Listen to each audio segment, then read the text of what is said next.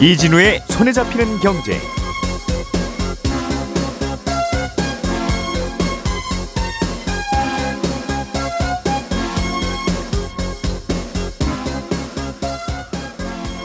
안녕하십니까 이진우입니다. 요즘 전 세계 경제와 금융 시장이 물가와 금리에 따라 크게 좌우되는 바람에 미국의 소비자 물가 발표하는 날이 이제는 전 세계가 주목하는 글로벌 이벤트가 되어버렸습니다. 어, 미국의 1월 소비자 물가 지수가 발표됐는데요. 작년 1월에 비해서 6.4% 오른 걸로 나왔습니다. 우리나라 공정거래위원회가 카카오 택시를 운영하는 카카오 모빌리티에 과징금을 부과했습니다. 배차 알고리즘을 조작해서 가맹 택시에게 승객 호출을 몰아줬다는 이유입니다. 중국의 전기차 배터리 회사가 처음으로 미국의 배터리 공장을 짓기로 했습니다. 조금 전에 말씀드린 세 가지 뉴스들 오늘 자세하게 정리해 보겠습니다. 2월 15일 수요일 손에 잡히는 경제 바로 시작합니다. 우리가 알던 사실 그 너머를 날카롭게 들여다봅니다. 평일 아침 7시 5분 김종배의 시선 집중.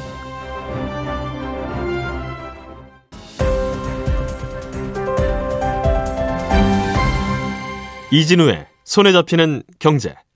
예, 오늘도 MBC의 양효걸 기자, 손에 잡히는 경제 박세훈 작가, 그리고 한국경제신문 나수지 기자 이렇게 세 분과 함께합니다. 어서 오세요. 네, 안녕하세요. 예, 다 모여 계시니까 든든합니다. 네. 양효걸 기자님, 네. 음, 미국의 소비자 물가 상승률이 발표됐는데 간밤에 네. 6.4% 1년 전에 비해서 1년 전 1월 달에 비해서 올해 1월 달이 6.4% 올랐다. 네.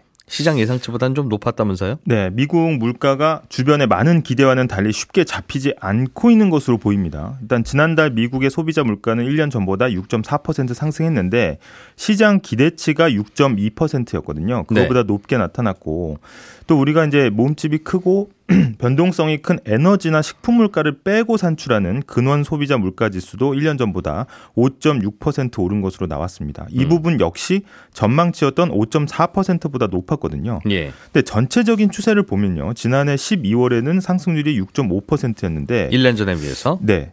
그것보다는 0.1% 포인트 낮아졌기 때문에 이번에는 예 안정화되는 추세가 뭐 역전된 건 아닙니다. 근데 음. 좀더 좀 빠르게 떨어졌으면 하는 바람보다는 좀 덜 떨어져서 음. 좀 뒷맛이 좀 개운치는 않은 겁니다. 음. 그러니까 물가가 낮아지는 추세까지 의심받을 건 아니지만 네. 아, 좀 낮아질 거면 좀 빨리빨리 떨어지지. 네. 생각보다는 잘 안 떨어지네 하는 그 약간 찝찝한 느낌. 네, 그 바로 그 느낌이고. 예.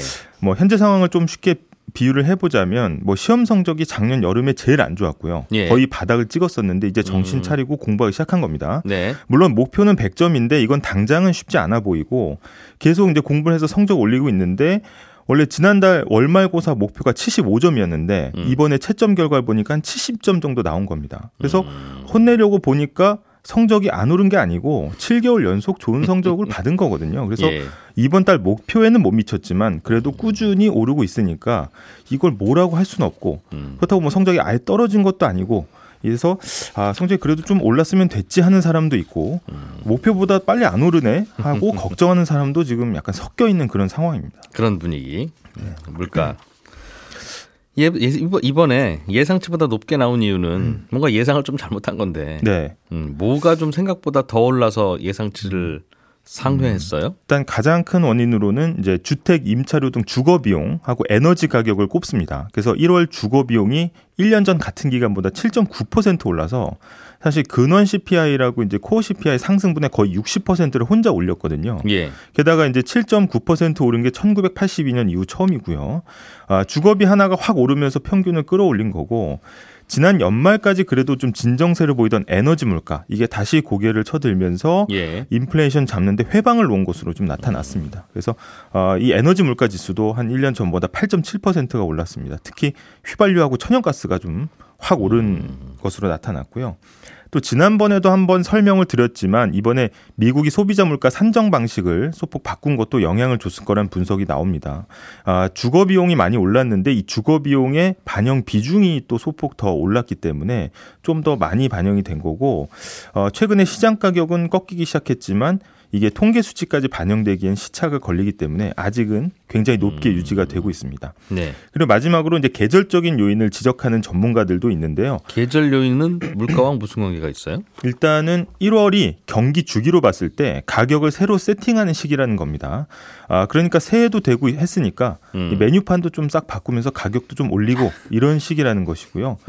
네, 지난해 말에 많은 전문가들이 네. 이 미국 경제가 2023년에는 하락세로 접어들 것이라는 예상이 이제 우세했는데 음. 아, 그런 걸 감안해 본다면 여름 쯤에 미국이 경기 침체 국면으로 들어간다고 치면 이 사업자들 입장에서는 지금이 가격을 조금이라도 올려놓을 수 있는 마지막 기회다 음. 이렇게 볼 수 있다는 겁니다. 1월이라 그랬다. 네, 작년 1월이랑 비교한 거잖아요. 네.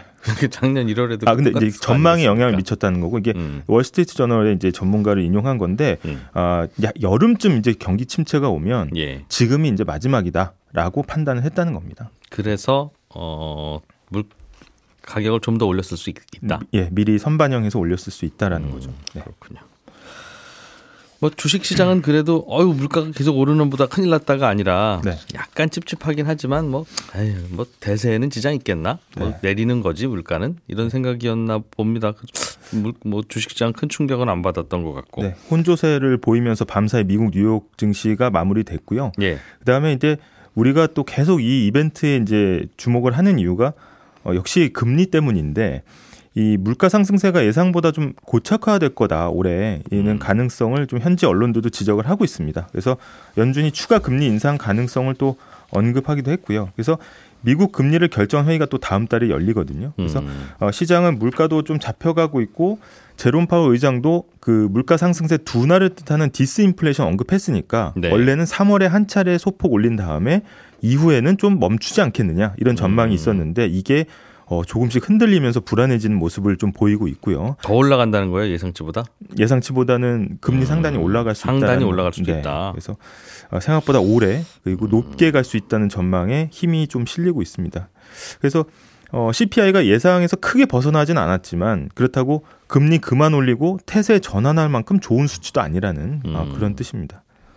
우리나라 금리도 뭐 당, 당분간 지금 금리가 높다면 네. 고공행진이 조금 더 이어질 수도 있겠네요. 생각보다 그 기간이 길어질 수도 있다는 뜻이군요. 네, 맞습니다. 음. 그래서 뭐 시장에서는 좀 낙관적인 전망은 이제 상반기까지는 좀 긴축을 이어가다가 하반기에는 예. 좀 내려갈 거라는 예상이 있었거든요. 음. 이런 상황에서 어, 이번 달 23일에 아, 그러니까 다음 주 목요일에 한국은행이 기준금리를 결정하는데 이게 굉장히 궁금하겠어요. 요즘 우리나라 네. 시중금리의 특징이 어딜 가도 한국은행 기준금리보다 다 금리가 낮다. 네, 시중금리도 낮고 은행 이자율도 낮고 네. 그 말은 기준금리가 지금은 저렇게 높아도 곧 내려갈 거라는 생각들을 다들 하고 있어서 그런 건데 네.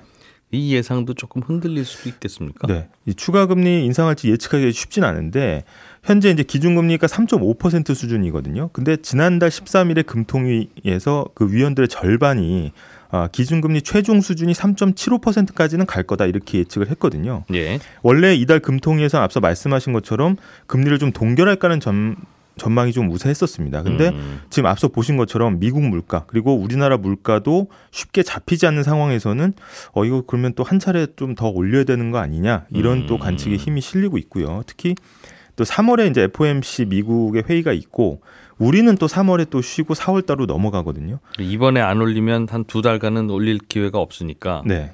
근데 미국이 만약에 좀 선제적으로 올리거나 좀 크게 올렸을 경우에는 따라가야 되니까 네, 금리 또 차가 더 벌어질 수 있기 때문에 아, 고민이 깊어지는 상황입니다. 잘못하면 기준금리 4%도 보, 보겠다. 네. 음, 는 얘기죠. 네. 예, 나수지 기자님, 네. 택시 얘기 좀 해보죠. 택시. 네. 음, 요즘 저도 가끔씩 택시 잡는데 택시가 좀 잘 잡힙니다.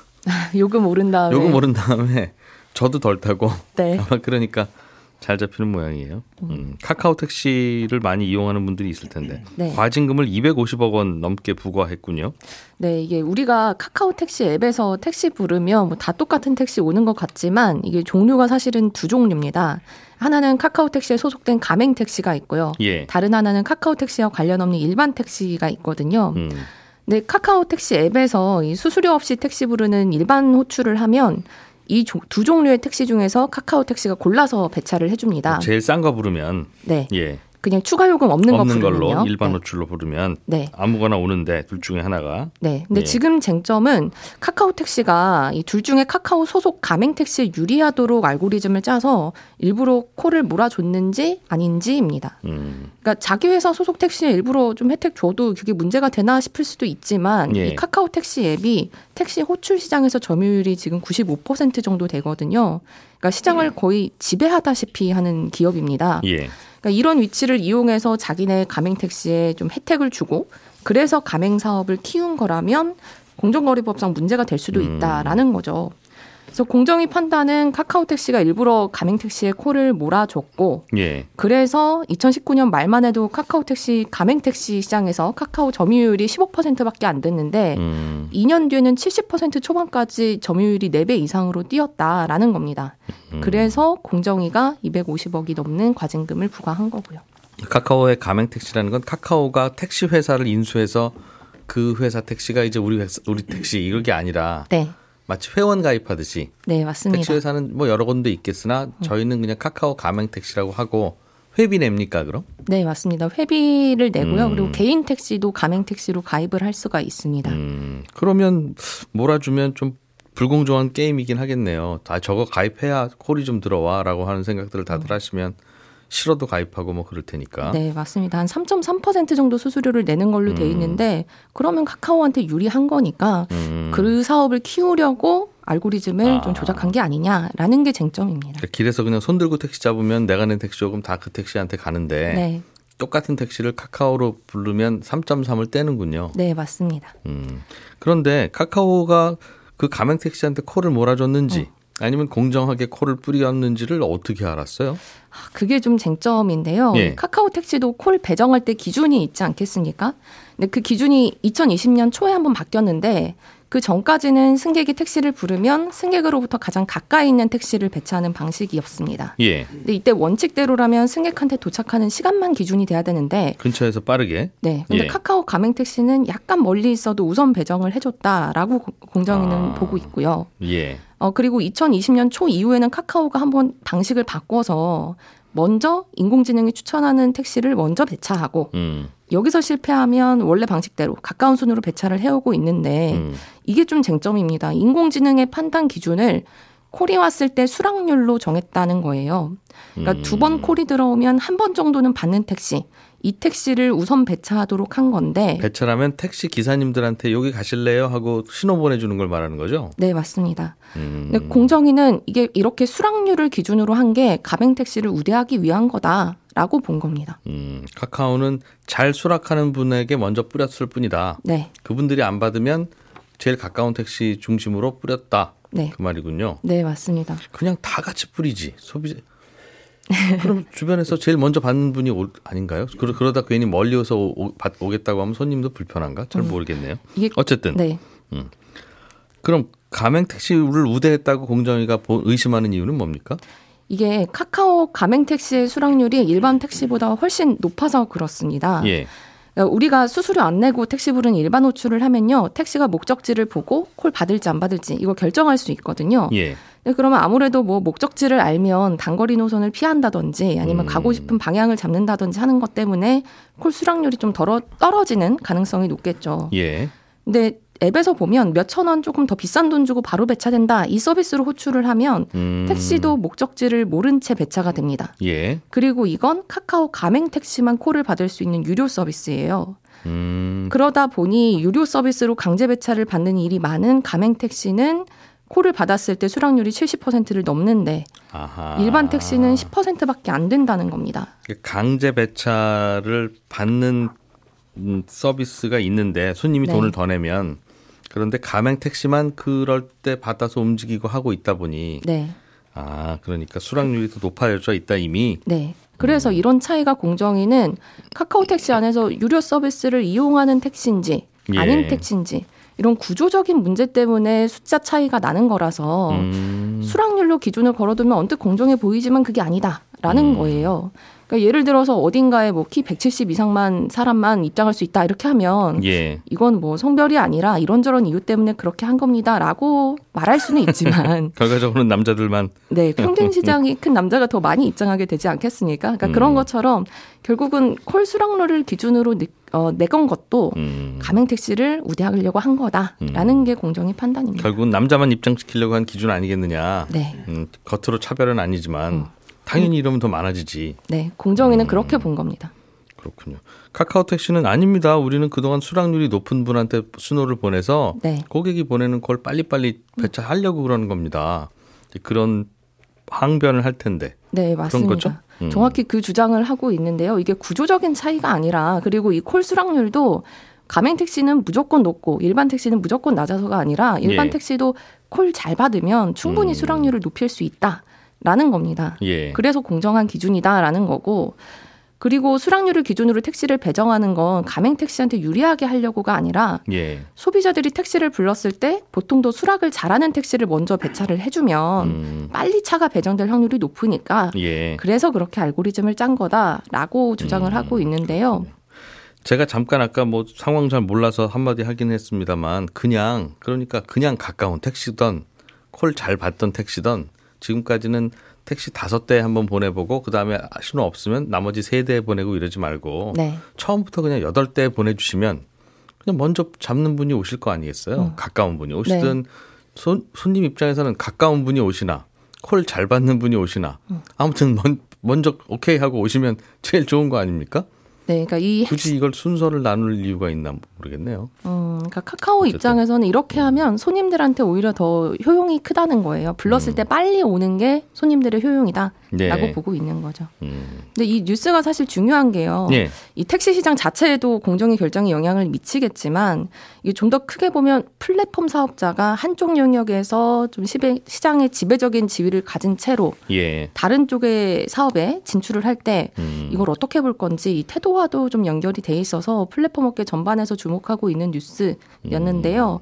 이번 결과를 놓고 보면 정부는 플랫폼 사업들이 어, 사업자들이 지배력을 네. 여기저기서 활용하면 안 그거를 좀. 네, 깐깐히 좀더 보겠다. 깐깐하게 보겠다. 네, 그쪽으로 판단한 걸로 보입니다. 그 이러면 이제 백화점에서 PB 상품 눈에 잘 띄는 곳에 놓는 것도 안 되지라고 어. 할 거고 그렇죠? 편의점 가도 PB 상품 있잖아요. 네. 전제는 그 어, 백화점이나 편, 어, 편의점이 시장 지배적인 위치를 점하고 있느냐, 음. 있느냐 아니냐. 아, 이거는 카카오 택시가 워낙 지배력이 강하니까 내린 조치다 그 말이군요. 네, 그렇습니다. 알겠습니다. 이것도 카카오는 수긍을 안 하니까 계속 다투겠네요. 네, 법정으로 지켜보죠. 갈 가능성도 있습니다. 예. 박 작가님이 준비해 오신 소식은 전기차 배터리를 만드는 중국 회사 네. 어, 굉장히 유명한 회사인데 네. CATL이라고 이 회사가 배터리 공장을 해외에 짓기로 했는데 여기까지야 뭐 뉴스 아닙니다만 네. 그게 하필이면 미국이다. 그렇습니다. 어, 중국과 미국이 요즘 사이 제일 안 좋은데. 그렇죠. 이게 지금 어떤 뉴스 의미가 있는 거냐면요. 예. 미국하고 중국하고 사이가 안 좋으니까 미국이 내세웠던 것 중에 하나가 인플레이션 감축법이라는 게 있습니다. 예. 요게 이름이 좀 거창한데 거칠게 요약하면 앞으로 전기차는 미국 공장에서 최종 조립된 것만 보조금 주고 세액 공제해 주겠다라는 거고 예. 미국에서 만들어진 전기차라고 해도 그 전기차 안에 해외 우려 기업이 만든 배터리가 들어가 있으면 보조금을 안 준다는 거거든요. 해외 우려 기업. 네. 근데 이게 사실상 중국의 배터리 기업을 겨냥한 거다라고 음. 봐도 무방합니다. 그러니까 중국 배터리 회사들이 만든 배터리 쓰지 마라. 이거 들어가면 우리 보조금 안 준다. 그게 미국 정부 방침인데. 이런 방침이었는데 예. 요 뉴스가 이제 여기서부터 중요한 겁니다. 중국 기업들이 우회 전략을 쓰기 시작한 거예요. 어떤 식으로 썼냐면 마- 말씀하신 CATL이라고 네. 전기차 배터리 점유율 1등인 기업이 미국 자동차 회사 포드랑 손을 잡은 겁니다. 네. 이게 아주 자세한 계약 내용은 공개가 안 됐습니다만 음. 포드가 100% 지분을 갖는 합작 회사를 만드는 건데 포드가 100% 지분을 가지면 합작은 아니고 네. 중국 회사가 납품하는 형식이겠네요. 그렇게 되는 거죠. 예, 예. 보통은 이렇게 자동차 회사랑 배터리 회사랑 손잡고 공장 만들면 지분을 50대 50으로 하거든요. 보통 반반씩 하죠. 그렇죠. 근데 이번에 미국 자동차 회사가 지분을 100% 만든 구조로 만들어 버리면 예. 중국의 지분은 전혀 안 들어가기 때문에 서류상으로는 100% 미국 회사가 됩니다. 예. 그러니까 포드가 미국에서 만드는 중국산 배터리는 음. 미국 회사가 만든 배터리가 되는 거예요. 아. 그러면 미국 정부의 보조금이랑 세액 공제를 받을 수 있게 되는 겁니다. 예. 그리고 이제 중국 회사는 배터리 만드는 뭐 기술만 전해주고 나중에 매출의 몇 퍼센트 이런 식으로 로열티를 받는 구조로 갈것 같습니다. 음, 그렇군요. 그렇게 우회 전략을 써버리는 거죠. 아 중국산 배터리를 갖다 쓰긴 써야 되는데 네. 미국 정부가 못 쓰게 하니까 네. 이거는 중국산 배터리 아니에요. 아닙니다라고. 라고 포장을 하는 방법으로 네. 결국은 CATL이 가서 만들어 주는데 네. 와 그리고 이 뉴스가 또 하나 중요한 건 뭐냐면 예, 예. 우리나라 배터리 업체들한테 굉장히 안 좋은 뉴스예요. 왜냐하면 바이든 정부가 그 인플레이션 감축법을 추진할 때는 우리나라 배터리 업체들한테 한편으로는 기회였습니다. 예. 왜냐하면 중국산 배터리를 못 쓰게 되니까 그거 전부 다 한국산 배터리로 쓰지 않겠냐라는 얘기들이 나왔거든요. 그런데 이렇게 중국 배터리 회사가 미국 자동차 회사랑 합작해가지고 미국에 공장 짓고 중국산 배터리를 납품하게 된다면 우리나라 업체들한테는 굉장히 큰 위기 요인이 되는 거죠. 아 그렇군요. 중국산 라면 먹지 마세요. 만약 이런 조치를 내렸으면 우리나라 라면 회사가 중국 라면 사와서 포장지만 갈아서 그렇습니다. 하게 되는. 음. 한편으로는 그런 생각하실 거예요. 듣고 예. 그럼 우리나라하고 중국산 전기 배터리밖에 없느냐? 예. 꼭 그런 건 아닌데 전기차는 요새 이런저런 회사들이 많이 만들고 있지만 예. 전기차 배터리는 우리나라 거 아니면 중국 거 이렇게 크게 양분돼 있는 게 지금 배터리 거의 둘 중 하나인데. 네, 제조 시장이거든요. 음, 근데 또 두 나라가 만든 배터리는 뭐가 다르냐? 음. 우리나라 거는 똑같은 크기의 배터리라도 전기를 더 많이 저장할 수 있어서 에너지 효율이 좋습니다. 예. 이 얘기는 한 번 충전해서 더 멀리 갈 수 있다라는 거예요. 효율은 좋고 다 좋은데 가끔 화재가 발생하고 사고가 많이 난다면서요? 가격이 비쌉니다. 원재료가 좀 달라서. 네, 중국 거는 정반대로 에너지 효율은 좀 떨어지지만 대신 가격이 싸고요. 음. 그럼 왜 한국 거는 비싸냐? 배터리에 들어가는 재료가 코발트, 니켈, 망간이거든요. 우리나라 거는. 우리나라 배터리는 네, 반면에 중국에서 만드는 건 주로 철을 씁니다. 코발트 니켈 망간은 비싸고 네, 철은 싸니까. 음. 쌉니다. 그리고 코발트, 망간, 니켈은 앞으로 가격이 올라갈 가능성이 더 높습니다. 왜냐하면 귀하니까. 풍력, 태양광 발전 이런 게 더 발전할수록 코발트, 망간, 니켈을 많이 쓸 거거든요. 예. 그러면 수요가 되니까 가격이 올라갈 가능성이 굉장히 높아요. 근데 이런 상황에서 이제 중국 배터리 회사들이 미국에 공장 짓고 거기서 미국에 납품을 하고 아. 미국 자동차 회사들이 중국산 배터리를 쓰게 된다면 예. 가뜩이나 요즘 중국산 배터리가 효율이 좋아지고 있다라는 평가가 나오고 있는 시국에 아 굉장히 안 좋은 뉴스가 되는 거죠. 음, 그래서 미국과 중국이 사이 안 좋은 게 어찌 보면 우리나라 배터리 회사한테는 기회다. 네. 저 미국의 저더 거대한 배터리 수요를 결국 우리나라가 다 받아내야 되니까. 네. 라고 은근히 좋아하고 있었는데 중국산 배터리가 이런 식으로 음, 침투를 하고 하고 오면 고민이 깊어지죠. 다만 야, 한 가지 변수는 남아 있습니다. 바이든 대통령이 과연 이 포드와 중국 배터리 회사의 합작을 가만히 두고만 보겠냐는 겁니다. 예. 인플레이션 감축법이라는 게 어떻게 보면 미중 갈등의 어떤 상징적인 법안인데 음흠. 중국 배터리 회사가 이렇게 그 법안을 우회해서 들어오는 걸 그대로 보겠냐라는 거죠. 음. 아마 뭔가 조치를 취하긴 할 텐데 이 법이 지금 시기상으로는 3월 말쯤에 이제 확정이 되는 걸로 돼 있거든요. 예. 그 전에 바이든 대통령이 어떻게 대응할지 이게 또 관전 포인트가 될 수 있습니다. 그리고요. 그리고 어제 취재하면서 궁금했던 게 포드 생각이었는데 예. 중국 배터리 업체 입장에서야 뭐 미국에 공장 짓고 하는 거니까 thank you 이렇게 할 수 있지만 음. 포드는 지금 바이든 정부 의 어떤 정책에 반기를 든 거거든요. 그래서 살짝 알아보고 지었을 텐데 했을 네, 텐데. 분명히 그랬을 텐데 그러니까 오케이 사인 준 거 아니겠습니까? 모르겠습니다. 이건 포드 쪽에 물어봐야 되는 거라 여기까지 야, 취재가 안 됐습니다. 시끄럽게 하지 말고 조용조용히 해. 우린 눈 감고 있을게. 네. 한것 같기도 하고. 네. 그러면 큰 일이고 우리 입장에서는. 그렇습니다. 예, 양혁걸 기자, 나수지 기자, 박세훈 작가 이렇게 세 분과 함께했고요. 저희는 내일 아침 8시 30분에 다시 돌아오겠습니다. 이진우였습니다. 고맙습니다.